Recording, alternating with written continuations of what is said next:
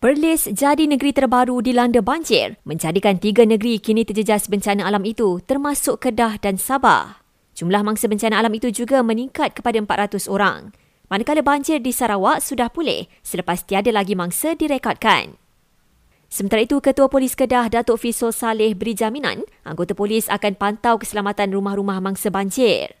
Pada segi keselamatan, saya memberi jaminan di daerah Kupang Pasu ini kita ada pasukan yang akan membuat rondaan. Di kawasan-kawasan terkesan ini, insya-Allah pihak polis akan membuat rondaan di sana supaya kita dapat mencegah kejadian-kejadian dan kita pun minta benda-benda itu tidaklah berlaku dalam keadaan orang yang kena musibah ni ada pula pihak yang mengambil kesempatan. Beliau berkata demikian semasa melawat mangsa-mangsa banjir yang ditempatkan di PPS di Kedah. Untuk berita penuh dan terkini, layari astroawani.com. Dalam perkembangan berkaitan, barangan keperluan asas termasuk makanan untuk mangsa bencana alam itu mencukupi.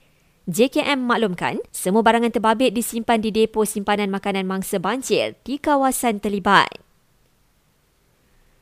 Seorang suri rumah dihadapkan ke Mahkamah Air Keruh Melaka atas tuduhan simbah air panas ke badan anaknya. Dia dilapor bertindak demikian kerana berang mangsa menghabiskan data internet telefon bimbitnya untuk kegunaan seorang lagi anaknya.